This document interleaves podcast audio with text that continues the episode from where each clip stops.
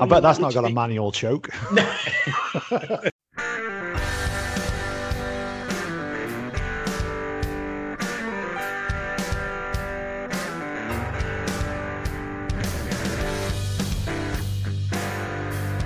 This is Tallboy Radio. Each week, your hosts, Beans, Gaz and Andy, grab a beer and discuss our topic of the week. We try to keep things uncomplicated. The premise for this podcast is as simple as we are. Not only can you listen to us wherever good podcasts are found, you can also watch us. Just search Tallboy Radio on YouTube. If you have a story and want to feature on the show, drop us an email at tbrpodcast@hotmail.com or leave us a comment on social media. At Tallboy Radio on Twitter and Facebook, and at Tallboy Radio Podcast on Instagram, or leave us a message via the Anchor app, which we can play on the show. This is a Beans Does Stuff production. Anyway, the show is about to start, so go grab yourself a cold one, sit back and enjoy.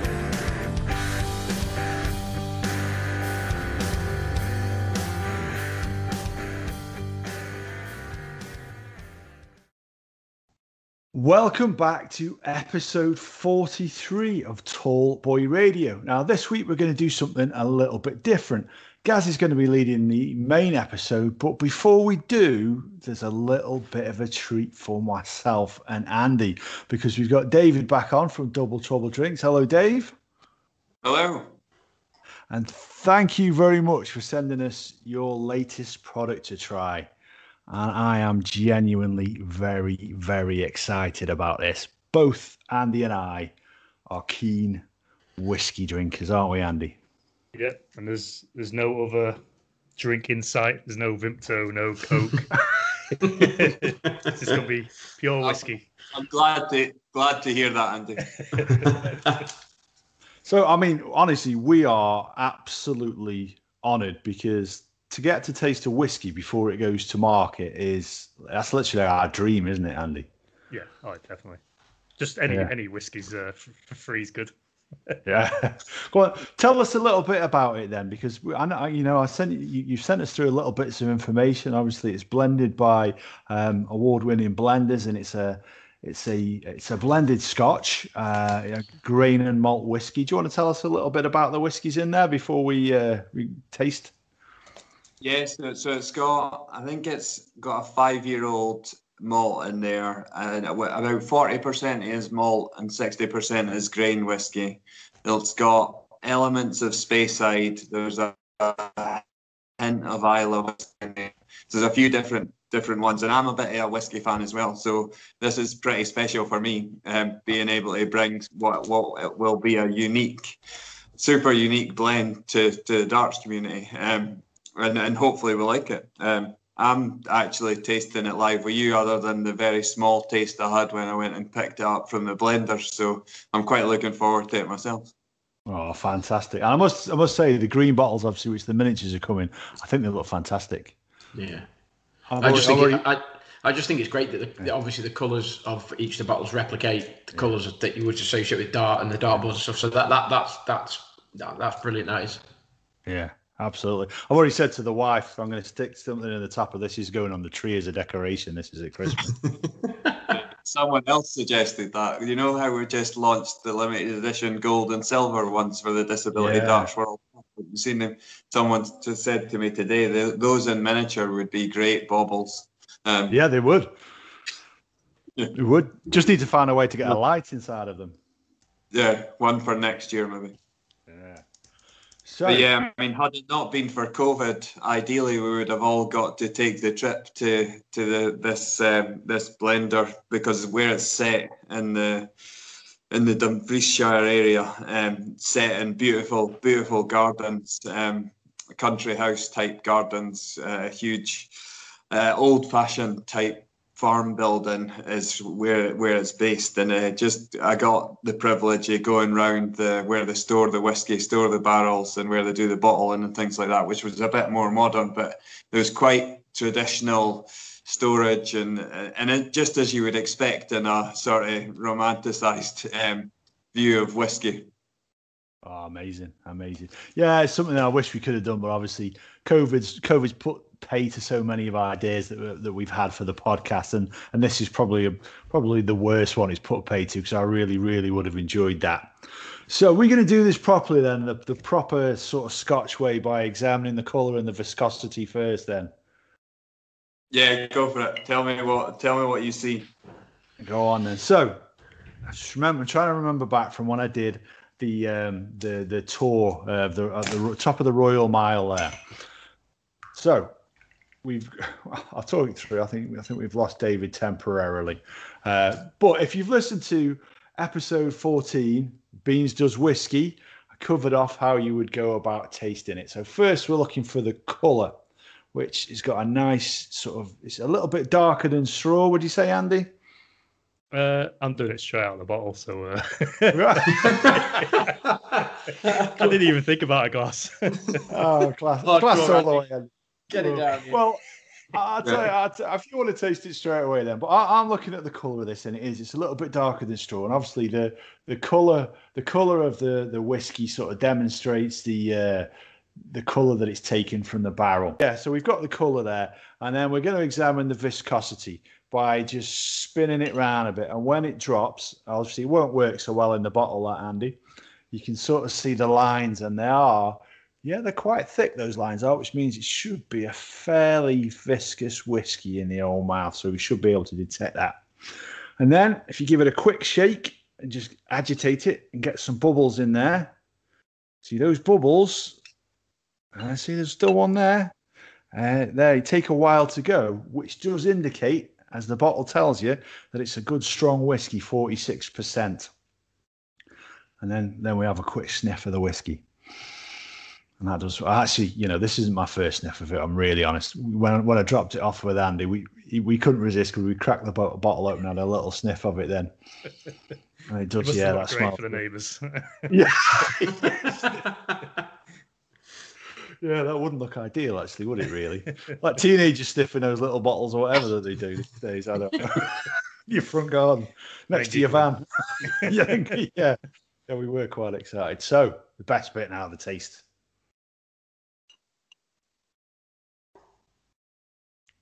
Oh, that's good.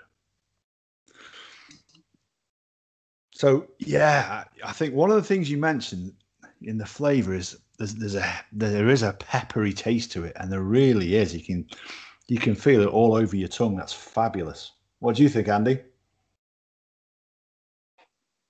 I've just poured it into a glass. Good man. There we go. Enjoy. Oh, get it down here. Yeah. Have you got it over ice there as well, David? Yeah. Yeah, a bit of ice. So I've gone full on neat to get the flavour. But no, I tell you what, this is a particularly good whiskey. I'll be placing an order for a couple of these, I promise, when this one becomes available. along with the other products that are available. Actually, I was just saying to the wife as well that, when the silver and the gold bottles that you've just released of the vodka and the gin, I wouldn't mind to buy a few of those. And she said maybe after Christmas, once you drunk the other ones, but we shall see. I think they'll be gone way before Christmas. just get the old shelves stocked and the. So how would that be? So how, I assume that you would store that. Would you need?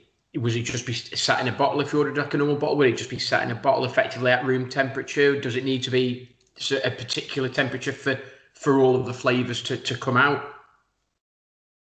No, I don't think so, guys. I think most of the flavours that go into whiskey come from the time it spends in the barrels. Yeah. And so these ones have all, I think that it is a young whiskey. I think they've all spent at least 5 years in barrels. I think part of the colour, the lightish colour, is because it's fairly young. If we left it till you get to the 10s, the 12 years, it darkens a bit, and depending on the type of barrel. I don't think it needs any special storage, unless you've got a problem and you need to hide it.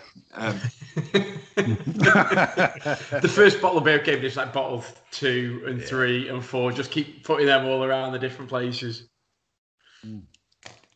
And you can definitely pick up on those peaty tastes as well. Like say is it Islay or Islay? I can never pronounce that one. It said there was a hint of Islay smoke and peatiness to it, but only slightly with the way that they described it. I don't know if you can remember back to when you did the tour in Edinburgh, and you've got the whiskey tasting profile that's sort of split into the four quadrants, and it puts some various different places, and you've got the Lagavulins and the really smoky ones up the top right. Yeah.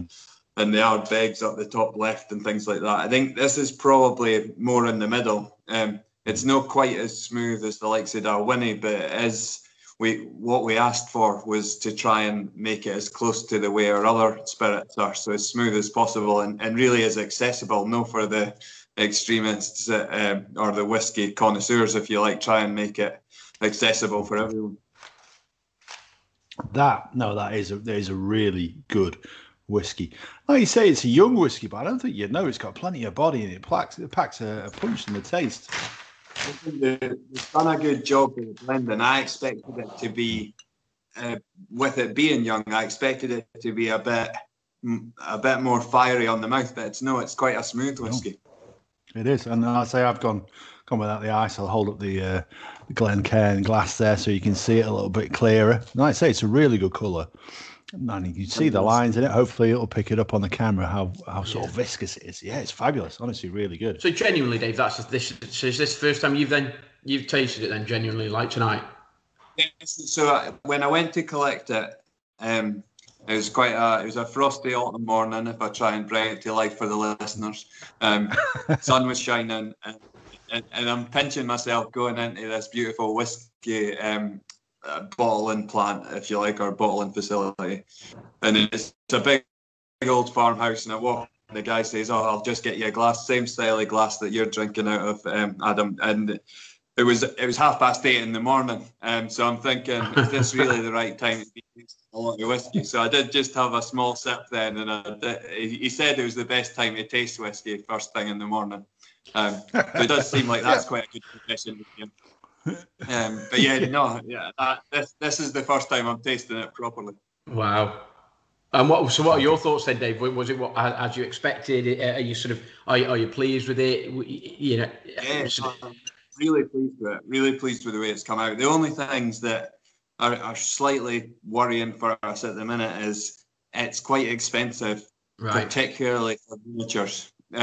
It won't be as bad for the bigger bottles, I don't think, but the miniatures are like 3 times the cost of what it costs us to make a gin miniature. So that's worrying me a wee bit. We might not be able to do miniatures in this because of that. But but I'm happy the way the product's come out. What I think we'll do with it, because we got 50 miniatures made, we'll do something that gets feedback. My challenge now is, and I'm all ears for your ideas, because always you've got some views on how we might do it. But how do we get fellow passionate whiskey drinkers in the dark community to give us feedback on what they think of it, and is it good enough? Do we need to tweak the recipe or tweak the blend, basically?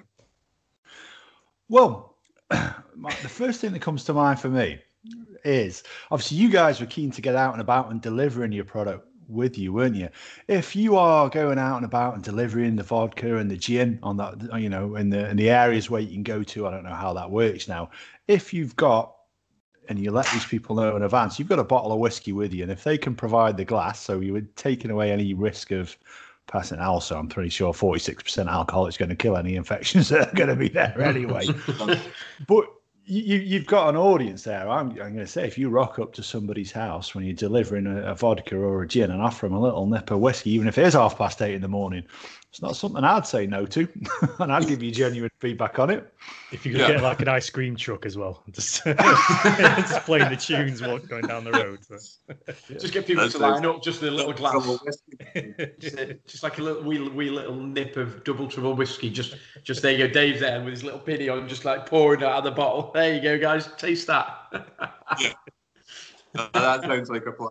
Brilliant.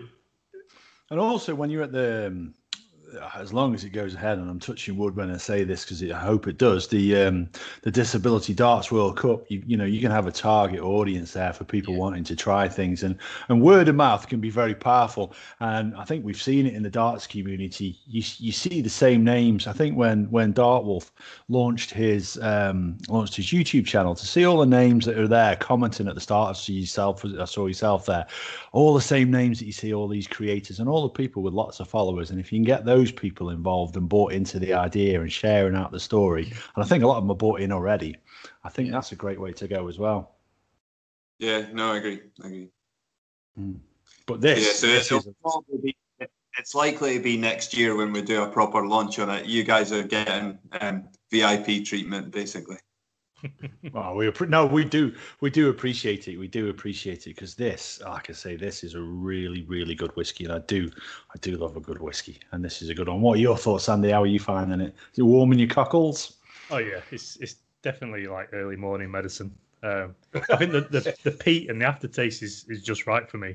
I'm not into a lot of the ones that like the really strong after when you breathe and stuff like that. I can't really drink them ones. Well, I don't enjoy them as much, but with it being smoother, it hits the spot a lot better.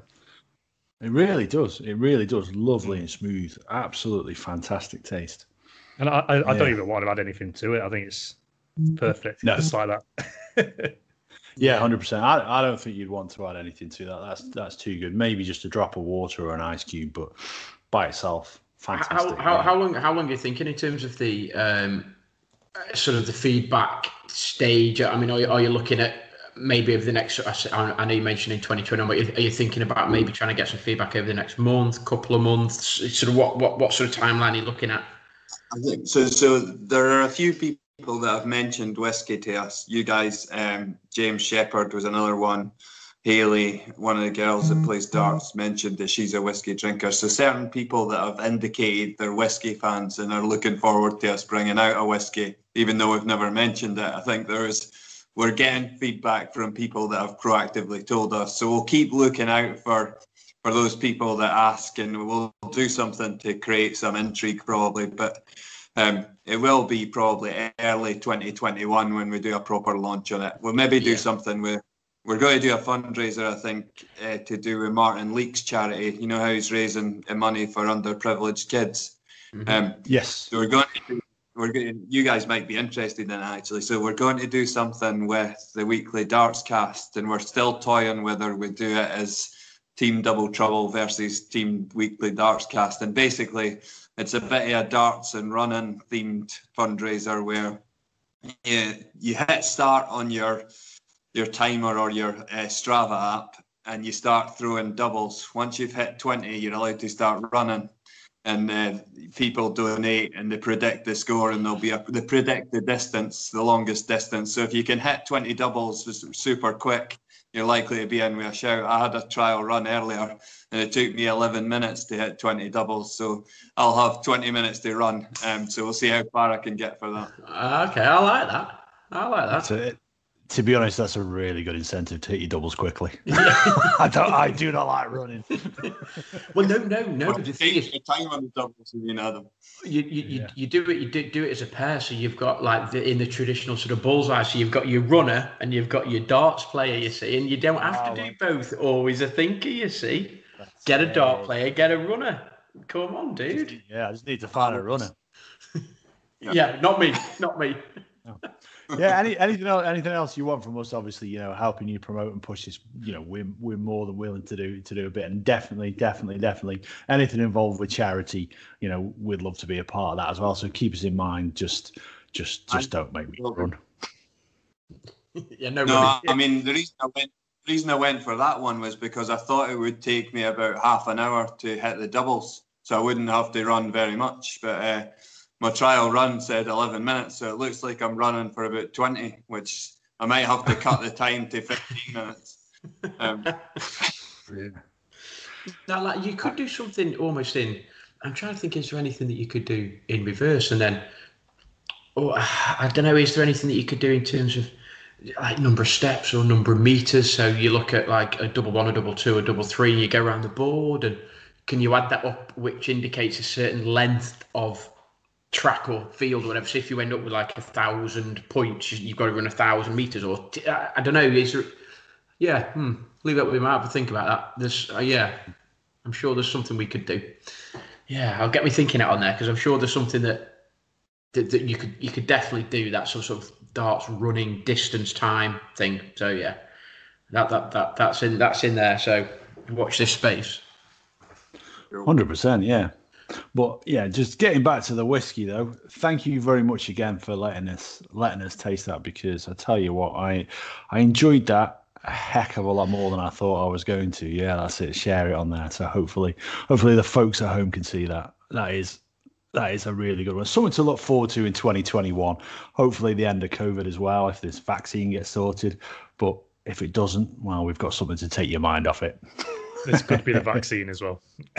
You never know. Absolutely, that's absolutely. No, just I know we mentioned the COVID and stuff, and it is a nightmare, obviously, for everybody really. But you know, we're genuinely looking forward to coming up to Edinburgh, sort of, you know, 2021, particularly, you know, the disability darts and stuff, and obviously hopefully catching up with you guys and stuff. So really hope that sort of it doesn't put pay to that, because you know that's hotels are booked and whatever, and you know we're all up for it. So. Yeah, fingers crossed it doesn't put pay to that, and still goes ahead. And obviously we can catch up and have a few beers and maybe find a spare board and have a game or something. So yeah, definitely. Yeah, that'd be good. That'd be good fun.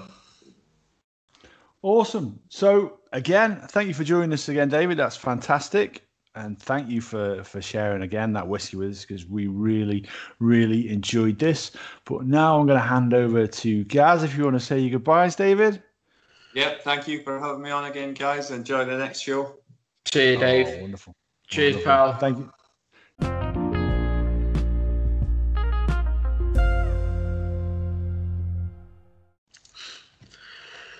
So guys, welcome back to episode 43. Thanks to Dave from Double Trouble. I know that Adam and Andy are very appreciative of the whiskey and the whiskey tasting, and obviously we're grateful for Dave for sort of coming onto our podcast. Just before I get into the episode, if we're going to go through sort of what we're drinking tonight, so Adam, do you want to go first? Yeah, well, whatever I was going to drink, it's going to be a little bit on the back burner after that whiskey, because I tell you what, that really was a very, very good one with loads of character. So I had to pick up something that was a little bit interesting. Now, I've seen these in the papers, and I've seen them in the press and on social media, so I had to pick them up. It's the Brewdog Ald IPA. So it's the beer that's available through Aldi that is apparently made by Brewdog, and it is a session IPA. You know my feeling on session IPAs, so I didn't have that high expectation of it, because they always taste a little bit watery, if I'm honest. And this, yeah, I'm about as disappointed as I expected to be. A little bit underwhelmed, shall we say? It's okay. It's okay. And Andy, I've gone for a drink that's just like me. It's cold. It's blonde. It's a Tatton Gold. Oh, I don't know if you can see that. But, yeah, I've got it in a Tatton glass as well. Lovely. Nice amber colour. Very nice. Yeah. There you go. Marvellous. And I am drinking a good old favourite, which is Leffe. I haven't had it for a few weeks on the podcast. That's made a reappearance, and I love that drink. Nice. So as I said, guys, episode 43, and I'm sort of going to talk today a little bit about something that most adults will have seen, most adults possibly will have used, and possibly owned. And if you're still intrigued as to what it is, there are 1.4 billion of them estimated to be on the planet at the moment. And there are more than 400 different varieties available in the UK, obviously more in other countries. And if you excuse the pun, I'm in the driving seat. And this week we're going to be talking about cars. And I'm here all week. So looking forward to this. Just thought about, what are the things that sort of people talk about and likes and dislikes and stuff. So, and we're going to sort of explore your first car, your favourite car, if you had any car catastrophes, loads and loads and loads of things. And as normal, when I'm in the driver's seat and I'm leading, there's a couple of sort of questions that I'm going to throw out there. So I'm going to ask Andy, I'll go for first. Your first car, stroke, van. I know, obviously, vans and stuff, but I mean, whether it's a car, I mean, obviously, some people have bikes and stuff. But what? So, what if it was a car? What was your first car? So, my first car, I got it 2003, and it was a Peugeot 306 HDI. So it was I loved it. Like, I had it. I bought it with like 50,000 on the clock. It was a WREG, so it was like 3 years old. Right. And by the time I finished with it, it was on 200,000, I think it was. And I gave it my dad, but it was sort of like, it was dying at that point. Wow. But yeah, I loved it because it's like a 2 litre turbo. And I was like, 18 at the time. And it was just rapid. And it was fuel efficient as well. Cool. What about yourself then? My first car, I've got to be honest, I can't remember the year, but I remember it was a Volkswagen Polo. But it wasn't just any old Polo. It's one of those rare ones that had a boot on it as well. So it didn't just have the hatchback. It was a saloon Polo. And literally, whenever I describe to everybody, everybody says, oh, like, so a Jetta. No, it was a Polo. It just had a boot on the back. It wasn't actually a Jetta. Yes, It looked like one. But the boot was huge. You could live in it. I've not had a car with a boot that as big since. Could do with one now, actually. I was going to say, absolutely, yeah. It's weird because I was going through, like, I double checked with Big Grey on this, and because I had a memory of what I thought my first car was, and I sort of rang Big Grey. Obviously, if there's any new listeners, Big Grey is my old man.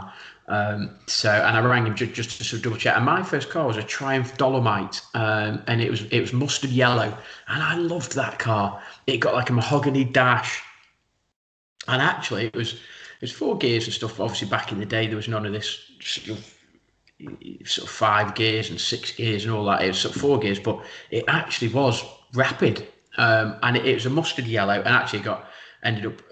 There was a woman that sort of hit the back of it. And so basically sort of wrote it off, and I was gutted because I loved that car. It's like your first car, mustard yellow, and everyone looked at it and goes, oh, it's a horrible sort of thing. But you got inside, it's like a mahogany dash, and sort of the gear stick was sort of up there somewhere on, not down by the side. It was brilliant, loved it. And then we were driving. It was up by Torquay. People obviously in the UK and people local to us, they'll know where Miller and Carter is. We were driving around there, me and an ex-girlfriend, and it's really icy, and I slipped on the ice and pulled the car up behind somebody else that had slipped, and he damaged his wheel, and he was changing a wheel, and then as I was getting out of the car, this guy said, oh, watch out, there's another one. And I turned around, there's another car basically just sliding off this road, basically smashing into the back of the car.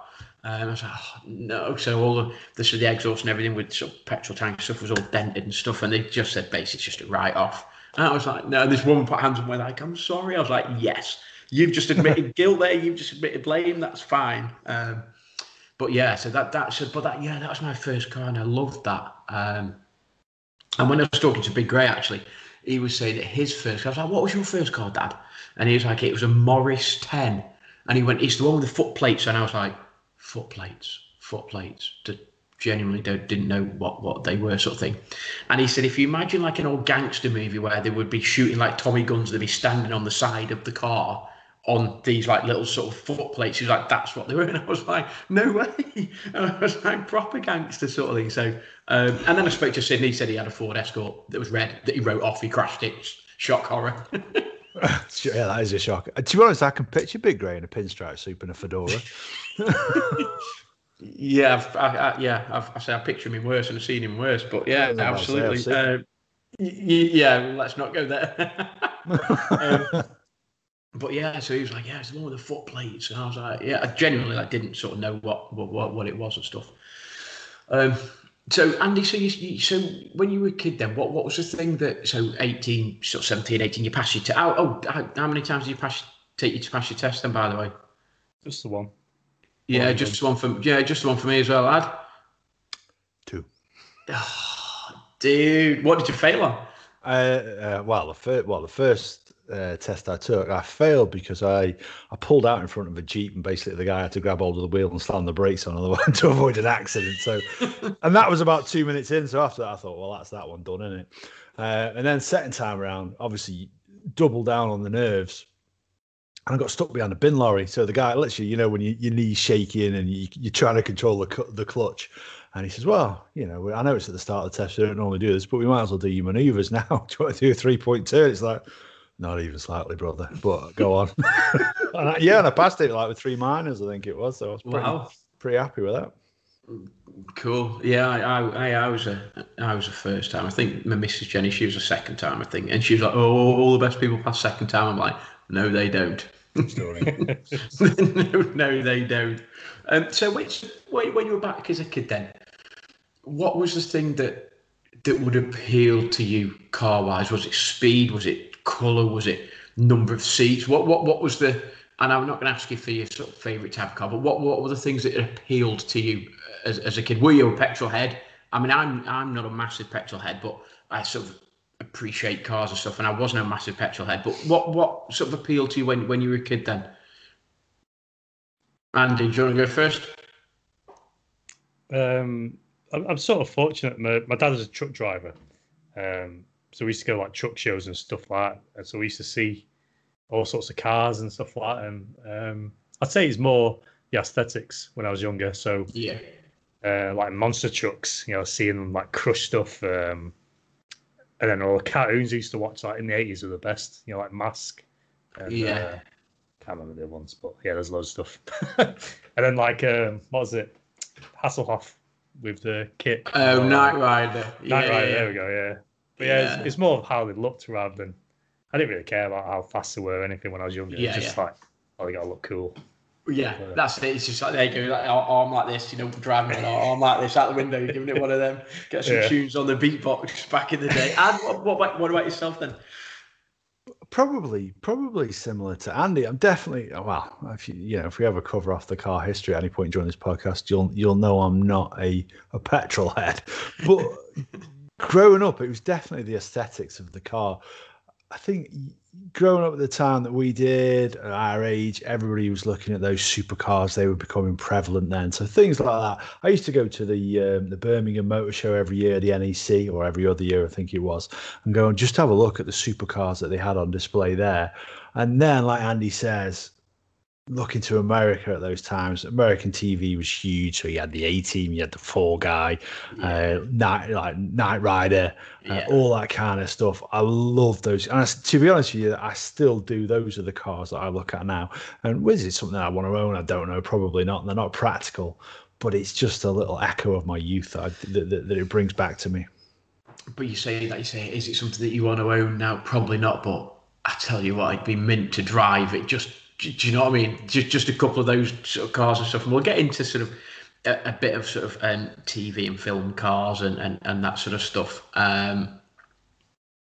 So you mentioned about car history and stuff. Okay, so thinking about obviously all your cars and stuff. So what's your favourite car then? I mean, Andy, you mentioned that you loved your first car, but so out of all of the cars that you've had, and I suppose you could go down, you know, if you had utes or like sort of trucks or whatever, but what's the favourite sort of vehicle, car, whatever that you've had, and sort of why, I suppose? It's probably my Toyota MR2.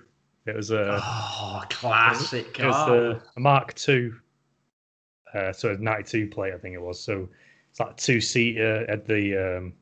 Like a T-top roof, so you could take the glass panels out above your head. Nice. 2-litre sort of thing. It was decent.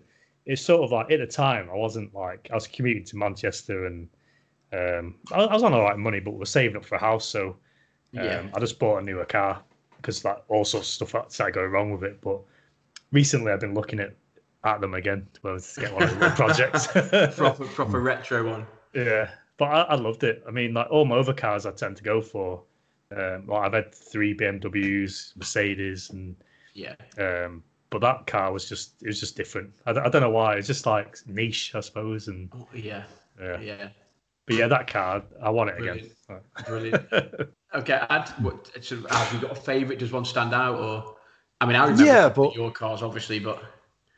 Well, yeah, yeah. I've pretty much crashed them all as well, funnily enough. But just going back to Andy's MR2, we always share a few pictures on social media throughout the week, and there's a really weird picture of a really weird day when some people stopped us in Holmes Chapel, and there's me posing on the bonnet of Andy's MR2 for a photograph for strangers as well. We I think you came around ours because we were going to go to the Chinese, weren't we? And then there's a group of people walking past looking at my car. So we're as we walk outside, what the hell's going on? And they'd done some works too, didn't they? But they weren't from Holmes Chapel. They're from I don't know, Manchester or something like that. They basically got the train to there. And they'd all these random tasks. And one of them was is it a James Bond theme or something like that? So yeah, you sprawled on the bonnet, and then everyone else is stood next to it. Yeah, I don't know. You have to dig that photo out. We'll dig it out. Yeah. I don't know what's James Bond though about a fat lad sprawled on the bonnet of a Toyota, but odd job. But yeah, it was a strange day, but yeah, that was a great car. To be honest with you, my car history probably is appalling compared to some of yours, because I say I'm really not a car guy. But my favourite car has to be my first car, that Polo. I love that car. Yeah, I had character. Yes, wouldn't start on a cold day. It had a manual choke, so trying to get it going was a challenge. You started with the lights. So for those younger kids that possibly, a manual choke, you will have no clue what that is. But it was basically something that you would use on cold mornings and when cars wouldn't start, that you would literally have to manually try to sort of effectively kickstart and jumpstart the car, and they'd be like, "Don't use you're flooding it," and you then usually choke too much and all sorts of stuff. It was horrendous. Well, my car now has got that start-stop technology, and this was pretty much that back in the day. It would stop when you got to the lights, and if you get it started again, that was an absolute winner. Funny, my brother sent me a website which you can go on, and I was looking for it today, but I cannot find it. And you actually type in the license plate of your car, and he says, "I looked for your Polo on there. I couldn't find it, so it must have been written off." It's I wrote it off. Is it the government's MOT website? Is it? Something like that. And he says, "I was absolutely gutted because I had a Honda TRX. So look, it's not been taxed in about 6 years." It's John, you had it for 6 years. You didn't tax it. So. I remember that TRX you had. That was a beaut. Is that the two-seater one as well? Yeah, two-seater. But he had a little bucket seat in the back, and it was red leather seats, red leather steering wheel. Yeah. It was like a pimp's car. It was weird because we talked about some car history, and I've had some horrendous cars. And again, I might talk about a couple of them, but my favourite car that I had for years, and Adam will chuckle at this, and it was shit, but I loved it. Was the Montego. It was absolutely just the best car in the world. It was horrendous. It was a big, big thing. And it was B683 GRX was the license plate. And I don't know whether we picked up secondhand or something, but I ended up driving it. Oh my God, it was like a tank. It was horrendous. But I absolutely loved that car. While you were on about a photo, actually, I think there's a photo of me and Adam. We look like two proper goobers, and we're just sitting on the front of the bonnet of that car as well. So I'm with a beer. With a beer, Ad's there, and he's looking relatively cool, and he's so did you have dockers on, jeans and stuff, and I'm there looking like a 1980s shell suit kid. It's literally just proper great big baggy shell suit, glasses half the size of my face and stuff, and you're just what a tool. But I tell you what though, dude, you just given that license plate out. If any of our listeners know that car or own that car, get in touch and we'll buy it back. It's a true story. That's Andy's next project. Honestly, I'm not even being funny. If there was World War III and that car's still around, forget sending in the Sherman tanks, forget sending in everything else, just send in the Montego, because that car was like a tank. It was big. The turning circle on the Titanic was shorter than the Montego. No power assisted steering, so you got your steering wheel, you were literally like this. You're literally trying to force this car. Oh, it's horrendous. But I absolutely loved that car. it sums up the 80s when you look at it. It's proper like square or rectangular, as you would say. If you're watching on YouTube and stuff, then Google it on another window. If you're listening on the podcast and stuff, then open up a browser and go and look at it. But yeah, the Monte, I love that car. Absolutely love that car. And we've got, me and Adam, obviously, there's a photo of me and Adam on the front of it and stuff. And that car, we've been to various places in that car and stuff. And it's just, it was a shit car. It was terrible. It didn't drive very well. It wasn't very fast. It wasn't very, didn't consume fuel efficiently. And it was just horrendous. But I loved it. Absolutely loved it. My van's like that, where it's got no power steering. It's got choke, but it's an auto choke. So it reeks of petrol like for 5 minutes while it's starting up and stuff. Well, yeah, I love that. I love my van. I actually prefer driving my van to my car. It's weird, isn't it? Because you get you sort of do get attachments to stuff, and actually some people looking from the outside will be like, why is it that you love that? Why is it you like that? I don't know. There was just something about that car. Whether it just brings back, whether at the time I probably hated it, but bringing back just memories of just like having like real good times like with Ad and mates and stuff. And it just loved that car. And actually you look at it now and when you Google it and stuff, you think, oh my God, that actually went from A to B. It looks horrendous. It goes well with a tracksuit though, or a shell suit. It did. Honestly, I don't know if I've got it somewhere, but you must have that photo somewhere. So we've already shared it on our Instagram and Facebook. It might be somewhere. So we might have to sort of try and get that again and put that. But yeah, I look horrendous on that, which is sort of funny. There's a couple of honourable mentions of when I spoke to Sid. He said he used to have a Honda Prelude, and that was, he said that came close to being his favourite car. But his was an Audi RS5. He said he loved that car, and it is a sweet looking car. And I remember driving his Prelude once, and it was the first time I'd been in a car that got like a twin camshaft sort of thing, twin shafts. So it's like drive. You get to like 70,000 revs, and then the next one would kick in, and you're like, geez, it's sort of almost like go again. You were like, God, this is like shit off a shovel. It's like ridiculous. And it was so fast. It was sleek. It was black. It looked a bit like the kit car, actually. It did look proper decent. So, okay, so we've gone through that then. The flip side then, what's the worst car you've had? Because I've had some horror stories. So there must be some, whether it's, and Sid put the thought in my mind, because he had a chat to him about it. He said he had a 1.2 Seat, and he said it was a courtesy car, and he said he could run faster than that car. He said it was absolutely horrendous. So what's your worst car then? Was the one that either you were disappointed with it, or it didn't live up to your expectations, or it was just shit and you didn't expect it to be, or whatever. What's your worst car?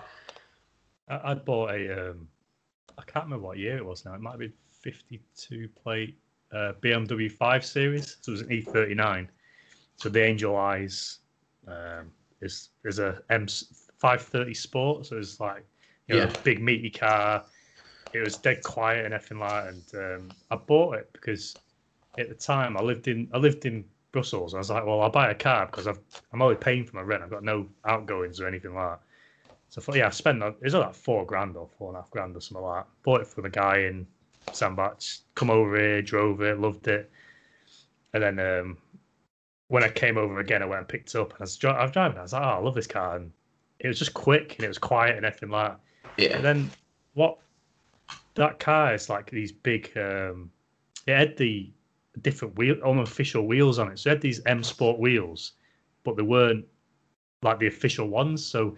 In the centre, so when you put a wheel on, you've got your bolts being every like centre bit, and the wheel's supposed to match that, so it sits snug. Yeah. And the five series had like a big hub on it basically. So when you got the wheels, you had to have them be drilled out, or you got spacers on them and stuff like that. But the guy had bought his cheap wheels, slapped them on.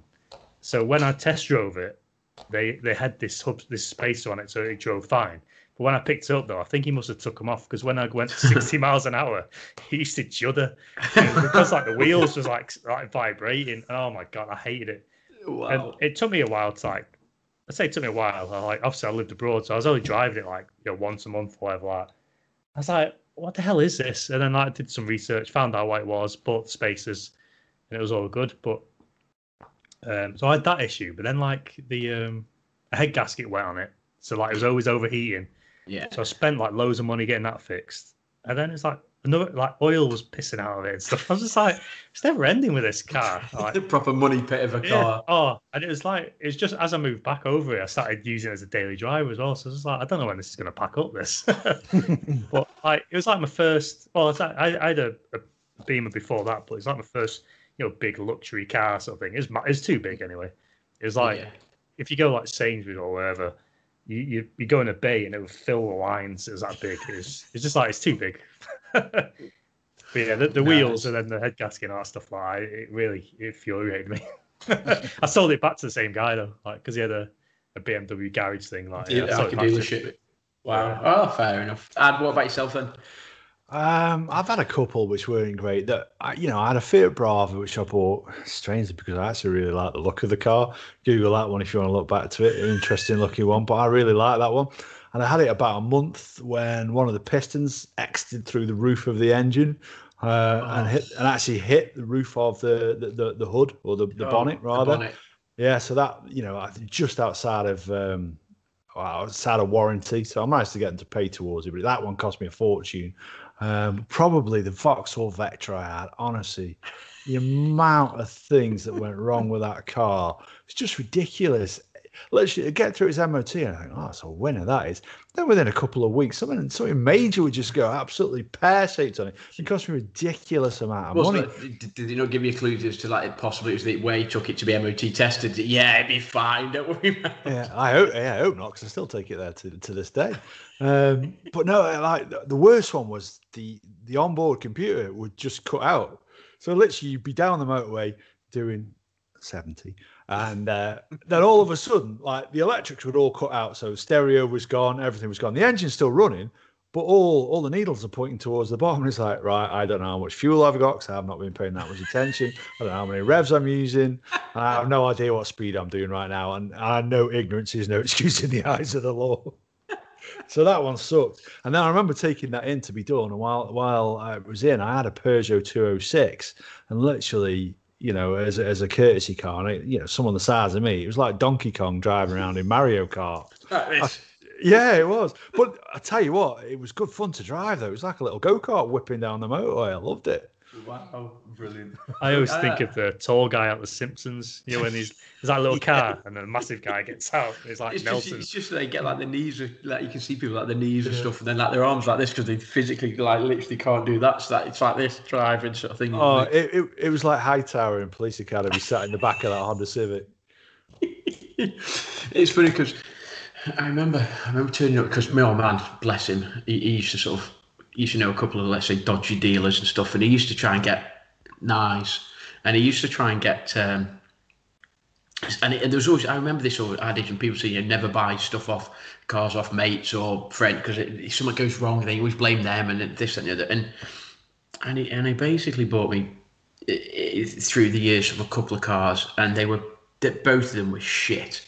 And one of them, so we had the solar-powered car, which was one. And then we had what Jenny labelled the paper mache car, which was, and I still to this day don't understand how Jenny's old man let me drive Jenny around in it. So basically we were driving this one and it's wet, roads are wet. And Jenny's foot, I was driving, Jenny's in the passenger seat. And you could almost like hear her when she put foot down on the floor, it like sloshing and splashing. I was like, what the hell's that? So what is that? Anyway, so she got out and she basically put a hand onto the passenger sort of footwell. And like a hand was just sopping wet. And I mean like absolutely sopping wet. I was like, what the fudging hell's that sort of thing? Anyway, cut a long story short, this happened a couple of times. Like Jenny's old man came out and he sort of bent down and he sort of went like this and looked under sort of the front passenger side wheel arch. And he's like, yeah, it's basically paper mache. So literally, it must have been in a crash. And what they did is they basically just packed it with paper mache, done some sort of weird like spray job over, and like sold it to my old man for like 400 quid or something. And my old man's like, "There you go, guys, you can drive." I'm like, "Oh, thanks, Dad. This looks like something."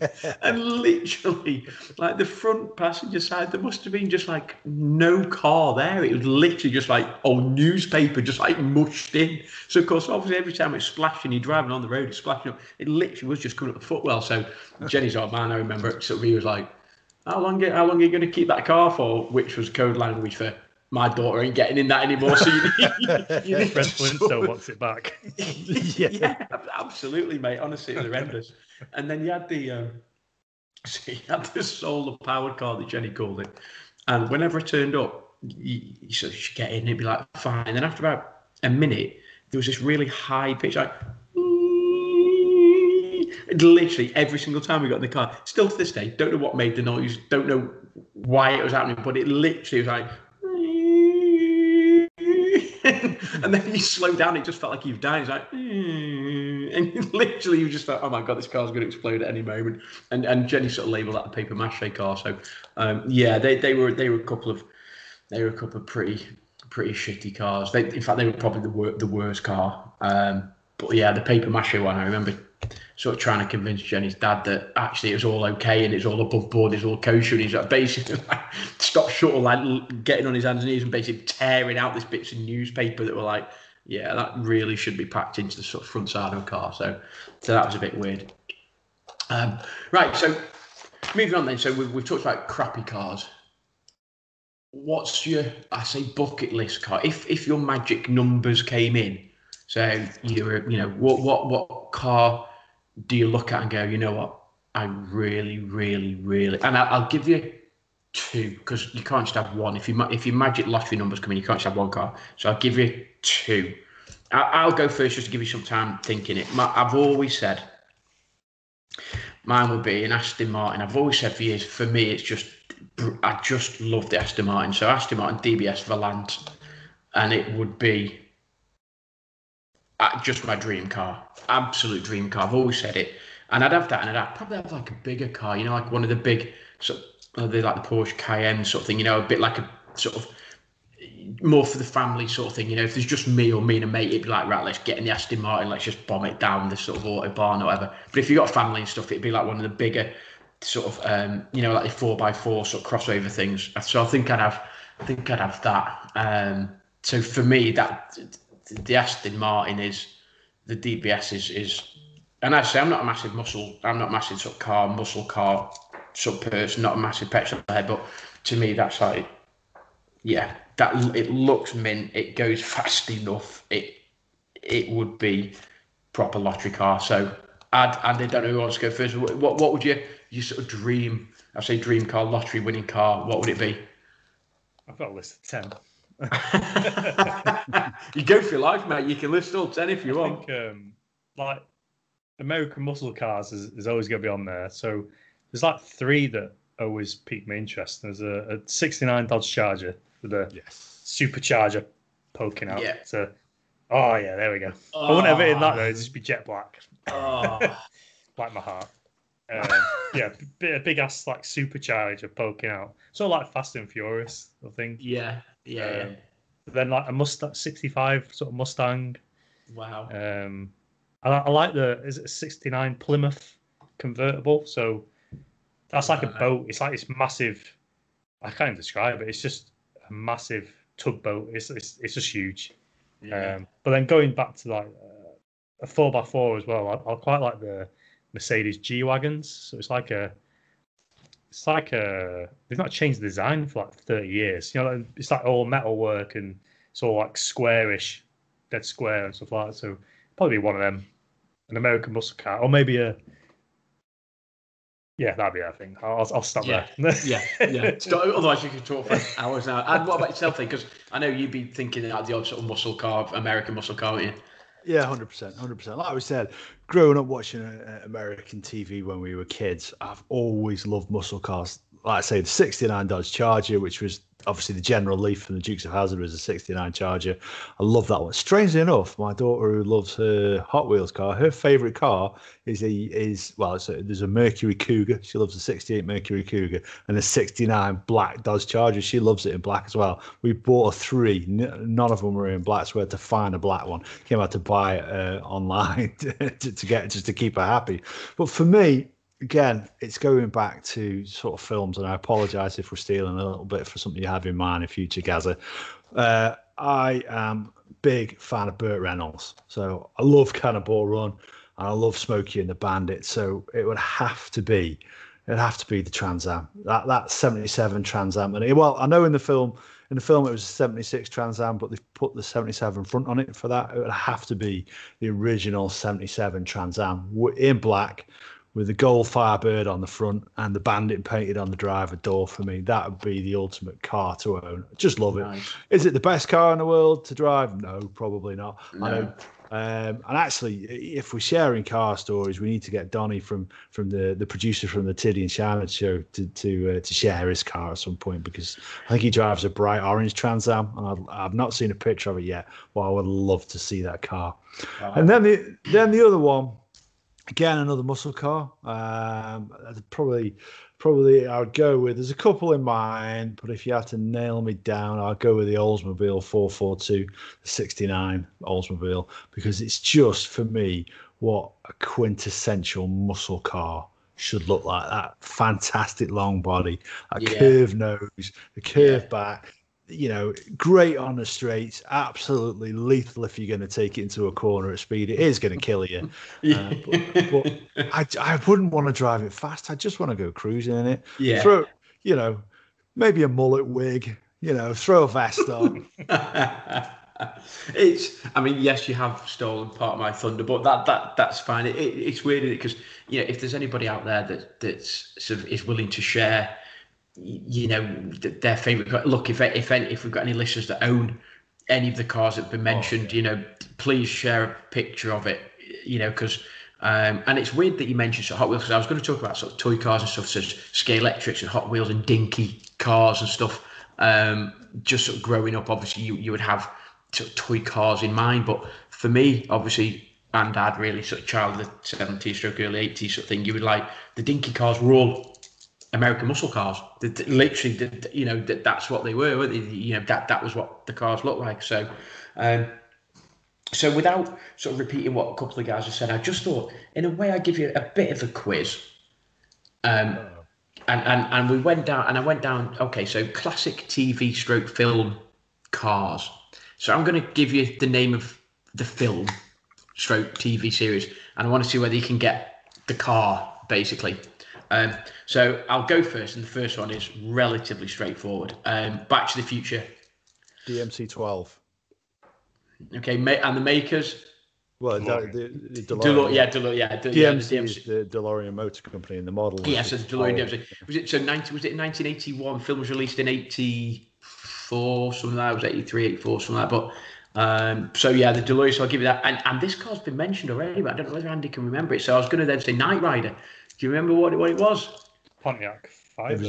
It was Andy. It was a 1982 Pontiac Firebird. It was a Pontiac Firebird. Yeah. I'm not going to ask you whether you knew what KIT stands for, because I did have a look earlier, but I can't remember what it was now. Knight Industries 2000. Oh, there you go. You see, look at Andy, you big geek. Dude, I love Knight Rider. How cool, I love the Hoff. I love the Hoff. But honestly, how cool? Like seriously, like growing up, how cool was that car? Like, literally, how cool was that car? More to the point now, how dangerous was that steering wheel? you need to grab somewhere, like, you lose it on a corner, it's game over. You've got nothing to grab. You've got two hands. It's like this, you're like, oh, my hand's gone straight through.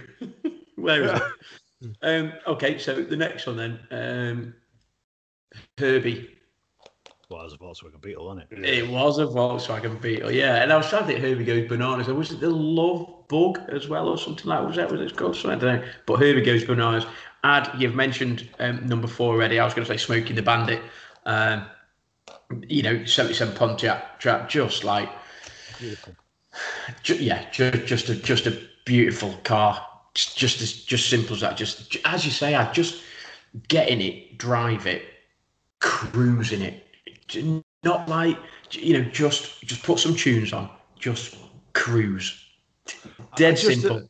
The seat in that car, I just imagine it smells of Burton Leon Reynolds' musk. It's just love that car. Pour on, literally, just like sprawled across it like this. Yeah. Right, so the next one was obviously Dukes of Hazzard, and you mentioned the 1969 Dodge Charger, which is again just. Well, obviously, with the General Lee on it, so it just and yeah, there you go. And I don't know whether I could be as cool as sliding across the bonnet, trying to get in and dive through the windows. I'd probably do myself a bit of an injury if I'm honest, but But yeah, so that's, and then, right, the next one then, Bullitt. If you remember the film Bullitt, do you know what car it was? Was it a Mach 1 Mustang? Oh, it was a Mustang. It was a 1968 Mustang GT. It was. Oh. But in that film, just much like Andy, I always preferred the car that it was chasing, the black Dodge Charger.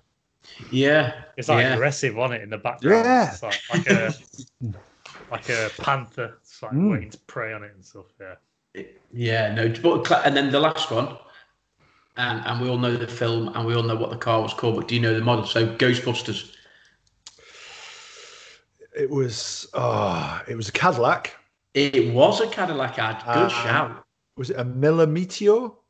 It was a 1959 Meteor Cadillac. I wouldn't have got the year. Dude, do you know what they call the car? What was it called? Can you remember? Ecto 1. Yeah, absolutely. I'll be dead honest. The only reason I know that is I looked into probably about 6 months ago. I thought if we had a car for TBR, it would have to be something like that. What we could do a podcast from the back of it, and that's the only reason I googled it ages ago. Wow. Well, to be fair, dude, I'm pretty impressed with you. And both of you there. That was pretty impressive. So, in terms of classic TV films and stuff, it could be. I mean, I nearly went down the Only Fools and Horses sort of. Trotter, sort of Robin Reliant type. Well, full enough, because me and Andy have talked about cars for TBR, and he sent me something that he found online for sale for £1,750 that I'm yet to convince Kim is a good buy, which was a Reliant Rialto painted in Italian police colours. To be fair, I'd probably be in Kim's corner there thinking, probably isn't a good buy, to be fair. So in terms of, are there any other sort of standout? I mean, for me, obviously, Dukes of Hazzard, Knight Rider, 18 with the van. Although typical, it was just an impression of driving down a straight road. So Mr. T's like this. You're like, dude, you need to learn to drive because the road's dead straight, and you're doing this. Like, I'm not surprised stuff falling off everywhere. But so, what are the sort of classic sort of cars or film or TV cars? I mean, are there any that you can think of that you would have sort of maybe put into that classic genre? I mean, I was going to go down the Bond route, and obviously you look at sort of cars that Bond has had in the past. And you got Lotus. Was it Lotus Esprit was in there and stuff as well? And the Esprit was my favourite, the one that went underwater. That was the underwater one. Not a big Bond fan. I apologise now, obviously, because total, obviously, respect to Sean Connery, who's passed away recently. But Roger Moore was my favourite Bond, and I know I'm probably not in the most popular camp for saying that, but that's true. I love that Lotus Esprit. A couple of cars just to jump in there, if you don't mind. Wayne's World, the AMC Pacer out of that. You know what?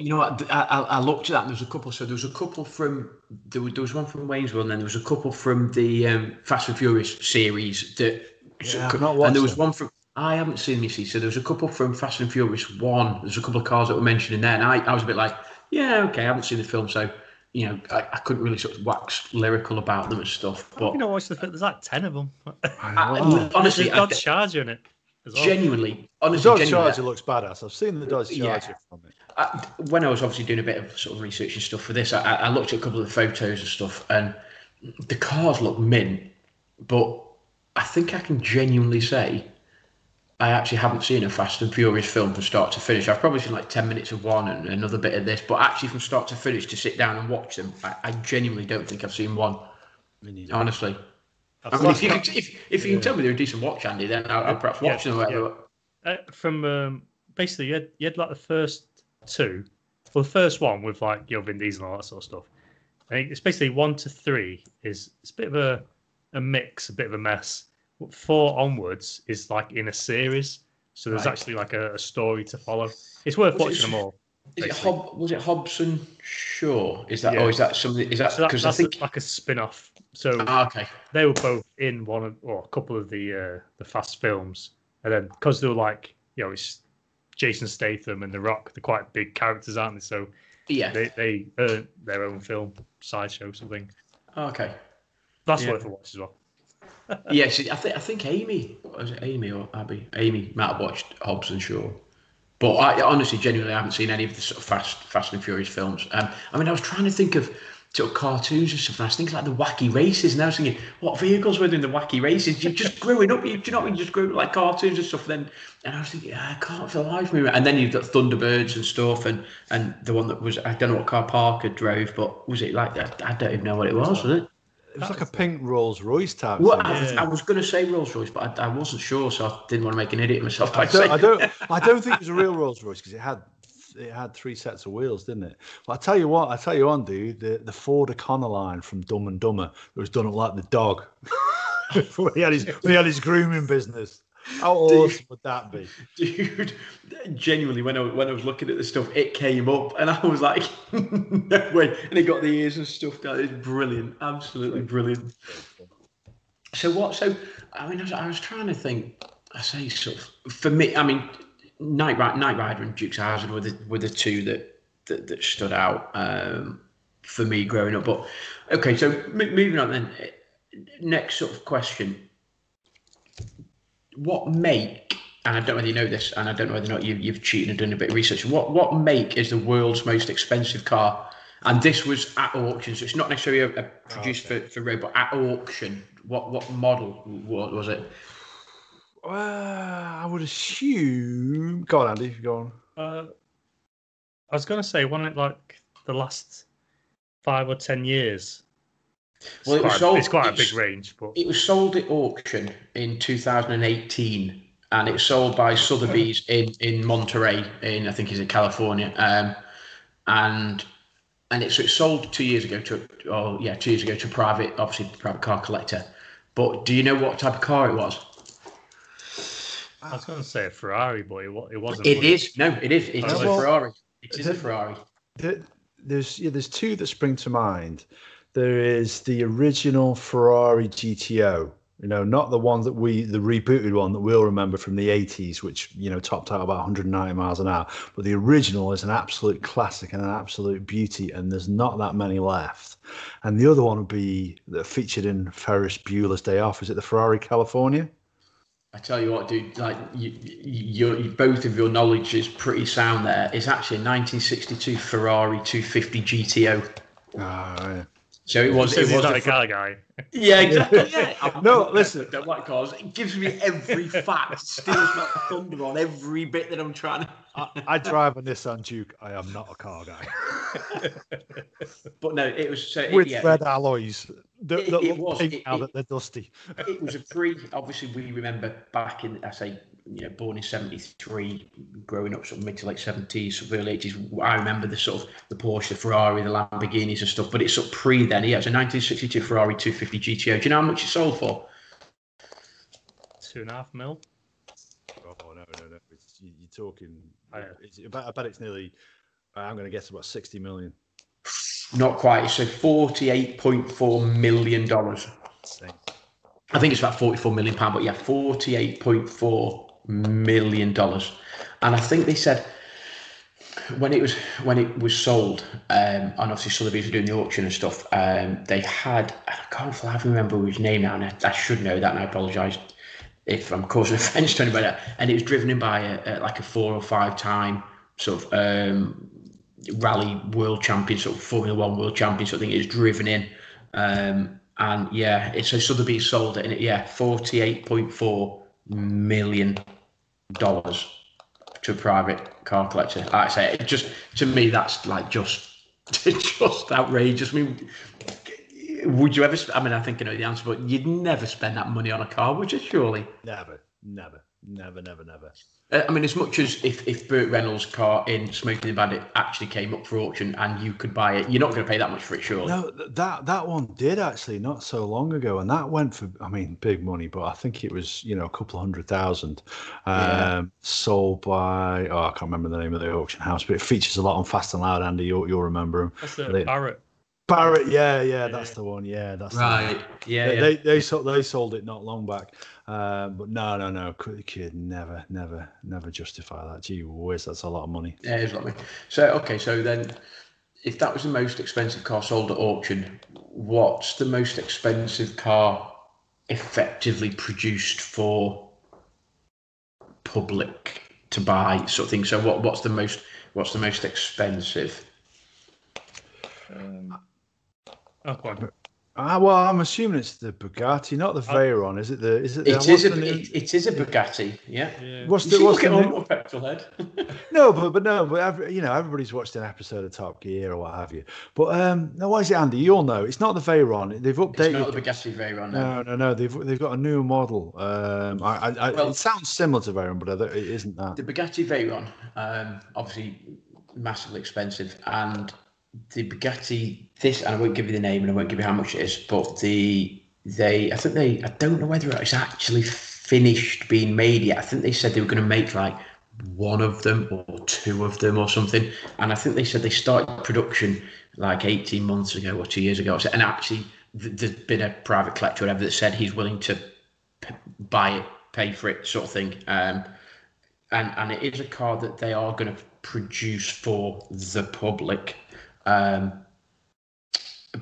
it is a Bugatti, and it's called La Voiture Noire, which obviously is it the black car or whatever. So, and actually, if you do Google it, it looks absolutely mint. How much was it going for? How much was it sold for? I guess I know Ronaldo. He's bought a Bugatti for around about $3.5 million. So I'm going to guess it's a little bit upwards of that, about five. Higher than five. Yeah. Higher than a five, you say? It's seven. Keep going, dude. Keep going. More than seven. Keep going, dude. Some people have got too much money. 10 million. Keep going, dude. 12. Keep going, dude. 15. 18.7 million. That's Oh dear! I mean, you Google it and it looks mint, but not for 18.7 million. I'd be wanting a country or an island for that, you know. I'd want both. I mean, I'm surprised it's not the next Batman car when you look at it. Like. Have you got it up there now, Andy? Yeah. I mean, it looks like just Google it, Andy. It looks mint. Yeah, Bugatti La Voiture Noire. It is. I have not heard this at all. I thought I had, because I've been watching a lot of like Grand Tour and stuff like that, but now I'm looking at it like, I've never seen this before. Do you know what? $18.7 million. You know when you go and click on something on Google and it just changes. I was just putting Le, it changed to Bugatti Lego just as I clicked it. And I thought, not very impressive at all. 18.7 million worth of Bugatti Lego, but yeah, absolutely, Andy. You look at it, it's like La Voiture Noire, and when you read it, they're saying, like, literally, I don't remember how many they said they're going to make, but basically it's obviously a limited edition sort of thing, limited number. Actually, number two, which actually isn't that far behind, is the Pagani Zonda. So there's a Zonda at 17 million, just a snippet, $17 million sort of thing. And it's just ridiculous, isn't it? I mean, absolutely just like why? I sort of get it, but...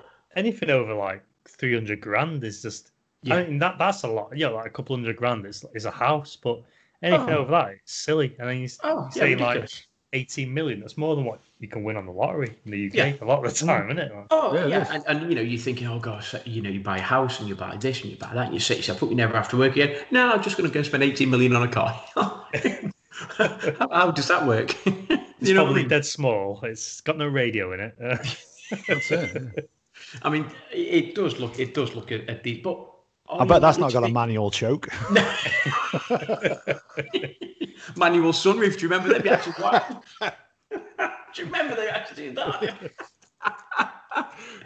Oh, brilliant! But the thing is, you get these cars, it's like, yeah, great. So you can probably drive it on like two roads in the country. It's probably like by the time you put your foot down on the accelerator, you're probably doing the speed limit after about 5 seconds or something stupid. You know what I mean? It's just like, how does that work? Like, surely that's the type of car that you're going to buy and actually not drive. Yeah. That's just one that you just put there in a massive great trophy cabinet and just say, look at me, look at how much money I've got. Because you're never going to drive that car, surely. Oh yeah. No, you wouldn't. Look at me, look how big my penis is. proper little man syndrome. Look at me. So, okay, so well go on. I was just going to say, well, that's the thing about those cars. You know, in the UK, and obviously I know it's in a lot of countries as well, you watch Top Gear, and if you watch those old episodes, you got Jeremy Clarkson driving them. Now, Jeremy Clarkson's 6'5", same height as myself, same height as Andy. And that's the thing about those cars. They never show him getting in and out of them because he's a guy with a paunch, much like me, same height, dicky knees, There's no graceful way to do it. If I had that kind of money, I couldn't spend it on that car, because basically people are going to say, look at that guy crawling out of that. He must have a tiny. Yeah, he must. Yeah. It's when you got like tuck and roll to get out there, don't you? You got like flop out. He's not going to his big hanging over the top. You can't even get your knee out, because you've got to get like your top off out first, and then you just end up flobbing out the side, and then it's just like, yeah, I'll just crawl out. It's fine. Don't worry about it. No. So, I'm not going to ask this. I'm just sort of conscious of time into the episode. But I was going to say, like, what? So, I was going to look at sort of fastest cars and 0 to 60 cars. But I was amazed by this, that there's a car that is effectively available, and it's 316 miles an hour. Why would you buy that? 316. Yeah. Wow. If you want to Google it, and it's the SSC. Tuatara, Tuatara, Tuatara, and it's like reported to be 316. It did say it's whatever the phrase is, it's uncorroborated or whatever. Well, the Veyron one does just shy of the 300 mark as well, though, doesn't it? Anyway, yeah, well, I've got it. So, well, 268. The Bugatti Veyron is 268, and then you've got the rubbish. The Hennessy Veyron GT 270. The Koenigsegg Agera at 2. Oh, by the way, if you've seen the Have you seen the Top Gear episode? And Richard Hammond drives one of the Koenigsegg's, which is I think it's a Koenigsegg, and then there's a Rimac, it's like an electric car. I think he drives a Rimac, and basically you've got the three of them, and they sort of drop the flag, and Hammond just literally like bombs down this airstrip, and I can't remember what car Clarkson's in, and I'll say he's in a Ferrari, whatever, and he's flooring it, and all you can see in the distance out of his windscreen is Hammond, who's just in this like this Rimac car, and literally Clarkson's like, oh my god, have you seen Hammond? And he's I won't say miles ahead, obviously, but he's like yards ahead, and Hammond, it cuts to him inside, and he's trying to tell you how fast he's going.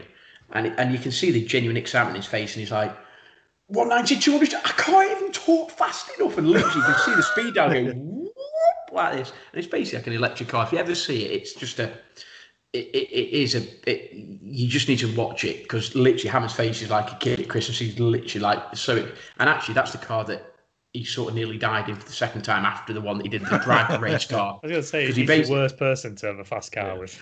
Well, what happened was so they did this drag race, and it was this, I can't remember the name of the company, but it's like a Rimac electric car basically, and they did this ascent, this mountain ascent, and people driving like Ferraris and Lambos and all sorts of stuff, and he drove this car, and he basically tried to take this corner and just shot off this corner, and it bursts into flames and explodes, and he gets thrown out and stuff, and basically nearly dies again, sort of thing. But it's a pretty cool. When you watch the actual drag race, it is pretty cool. But yeah, 316 allegedly, 316 miles an hour. That's like Formula One speed, isn't it? Yeah, 316. That's crazy. It's probably faster.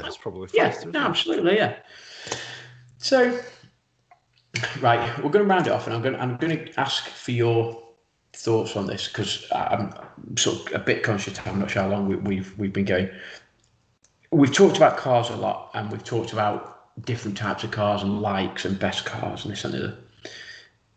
Where would your ideal road trip be? What car would you use? And who would your passengers be? Oh, now I'll give you a minute to think about that, because the passengers, I know I've done this before and said who would be your three dinner guests and this, that and the other and stuff. But so I'm talking about ideal road trip. It could be a day, it could be a week, it could be wherever, but where would you go? What type of car would you have? And if you can sort of talk about who you might want in the car with you. And I've put three passengers, because if you're driving, you've got passenger and two in the back, sort of thing, so maybe four in the car, obviously not during these COVID times. I'll start you off, not for the passengers, because I haven't fully decided on mine yet. I think I'd do the Pacific Coast Drive in America, So I think I'd do the, is it the Utah to San Fran, sort of north to south, sort of Pacific coast. And I thought about Route 66, but, and obviously starting at Chicago, I'm a massive Chicago Bears fan, obviously, but, and I thought about Route 66, but I actually think I'd rather do the Pacific Coast Drive. And I think I would do, I think I'd probably do a 1970s Dodge, you know, just a proper American muscle car, just cruising, not like going fast, just put some tunes on. I think I'd have to have a bit of a car nut in there. So whether it be Clarkson, whether it be Hammond, whether it be May, I think I'd have one of the Top Gear guys in there with me. But I don't know who else I'd have him with me. That's the thing. So I'm going to pass on the passengers. I'm going to go to Andy first. So where would it be? What drive would it be? Could be anywhere in the world. Could be any car. What would it be? Go on, guys. Off you go. I was thinking of Central Europe, you know, like the Swiss Alps and stuff like that. Mm. But now he says Route 66 and stuff. I think a drive across America would be good just because of the different, like, you know, not biomes. You know, it's like you're going from the wet and hot Florida through wherever it goes to Texas and stuff like that. Yeah. That would be a good drive. But the car, I'd probably go with like probably a Dodge Charger or a Dodge Challenger. Yeah. Maybe. Passengers, though, I don't know.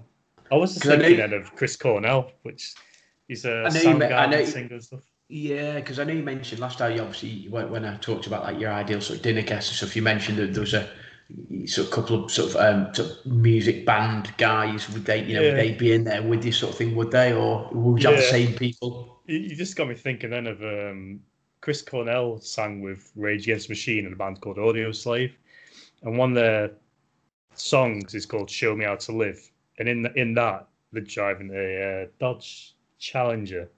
It's like a 70s one, I think it is. Right. It's based on a film as well, the video. You have to watch it. I can't remember what. Is that Vanishing Point? Yes, the white one. Yeah. Well, basically, it's a great film all the way through. Great driving movie. Then at the end, for no reason, he just smashes his car into a bulldozer. Yeah. That's the music video as well. Thanks for that. But, I was just thinking, like, yeah, like someone like a, you know, an artist as big as Chris Cornell or someone like that, or. I don't know. Yeah. It'd be quite chilled out. Personally, I like driving on my own. Just put some like tunes on. I'm a bit of a loner, but to be fair, I can't think of any other two people I'd much rather spend a driving trip across America than you two guys. So, like, obviously TBR on the road, and genuinely, I think we would have like. I think we would have a pretty cool. In a few years, we should do like hire like an RV and just drive around for a while. Yes. The thing is, Roswell. Like Breaking Bad.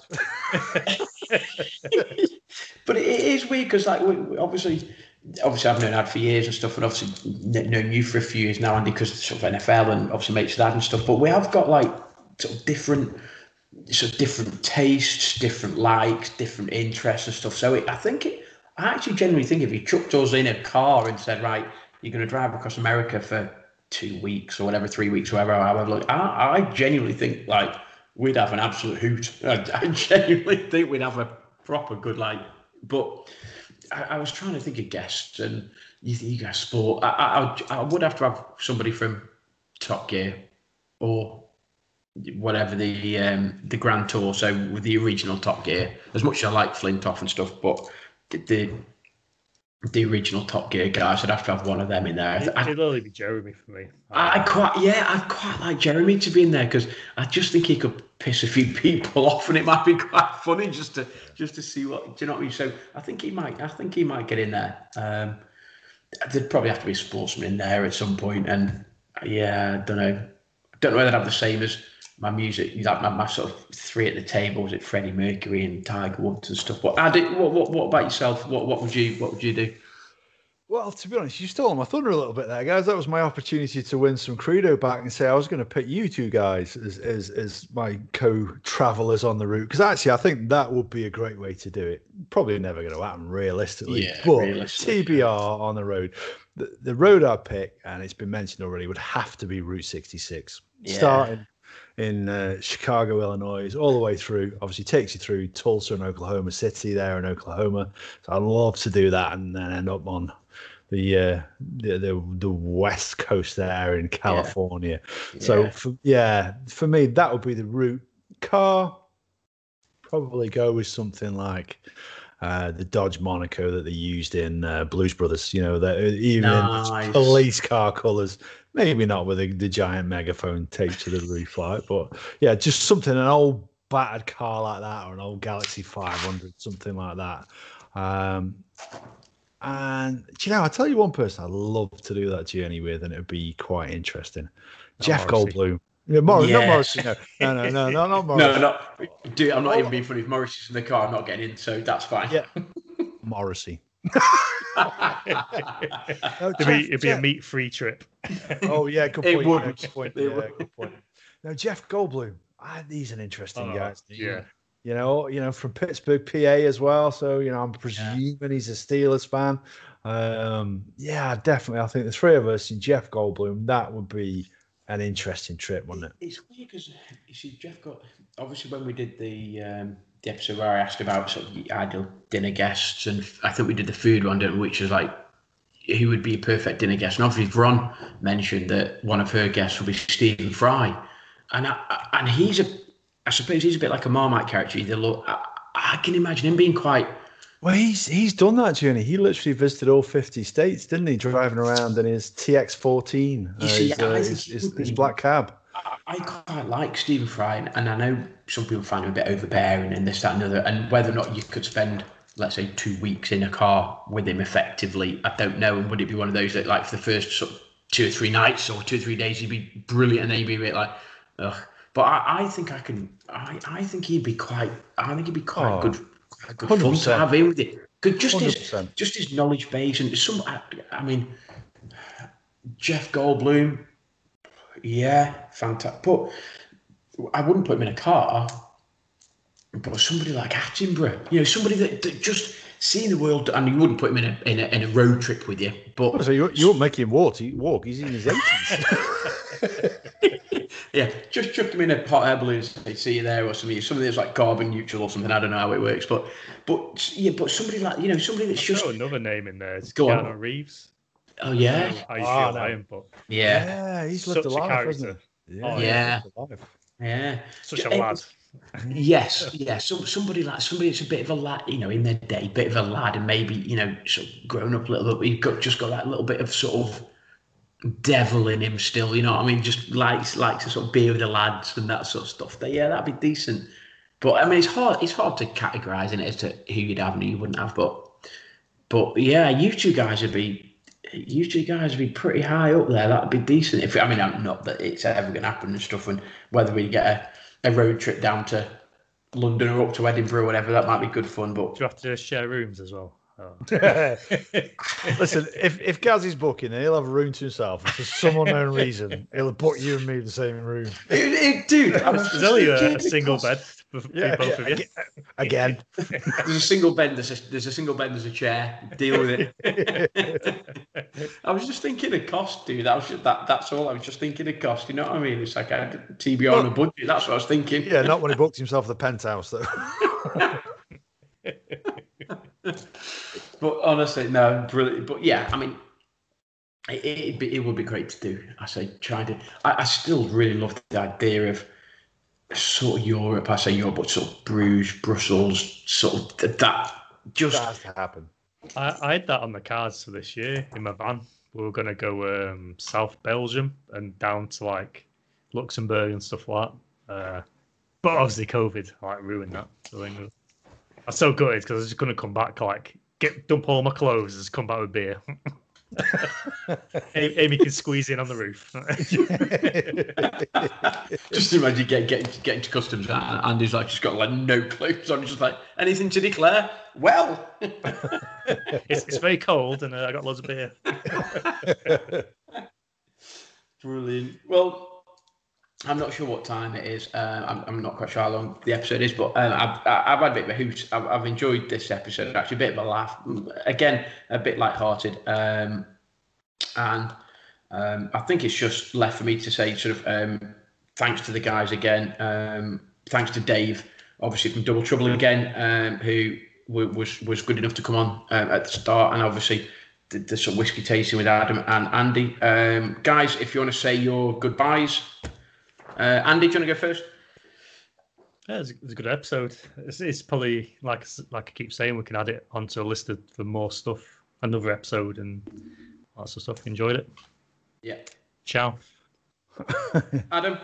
Yeah, 100%. Definitely what Andy says. I don't think this will be the last one we do about cars. It turns out it's something we're all interested in, not something I don't think we've ever had a conversation about either in the past, which is interesting.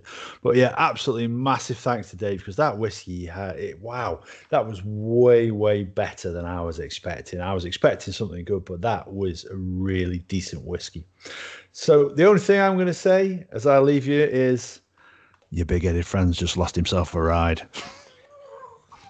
And at some point, we'll tell the story about where that quote comes from. Today might not be today, and this podcast might not be the right time and the right place. But at some point, I will tell the story about where that quote comes from. Funny story. But that's for another time, guys. Listen. I've loved being in the driver's seat, excuse the pun, again for this episode. Love just picking your brains. As I said, just echo what Adam said. Thanks to Dave. Thanks to Double Trouble. Love to see where they're going in the future. And look forward to episode 44. And with that, I will wish you all farewell and speak to you soon. Cheers, guys.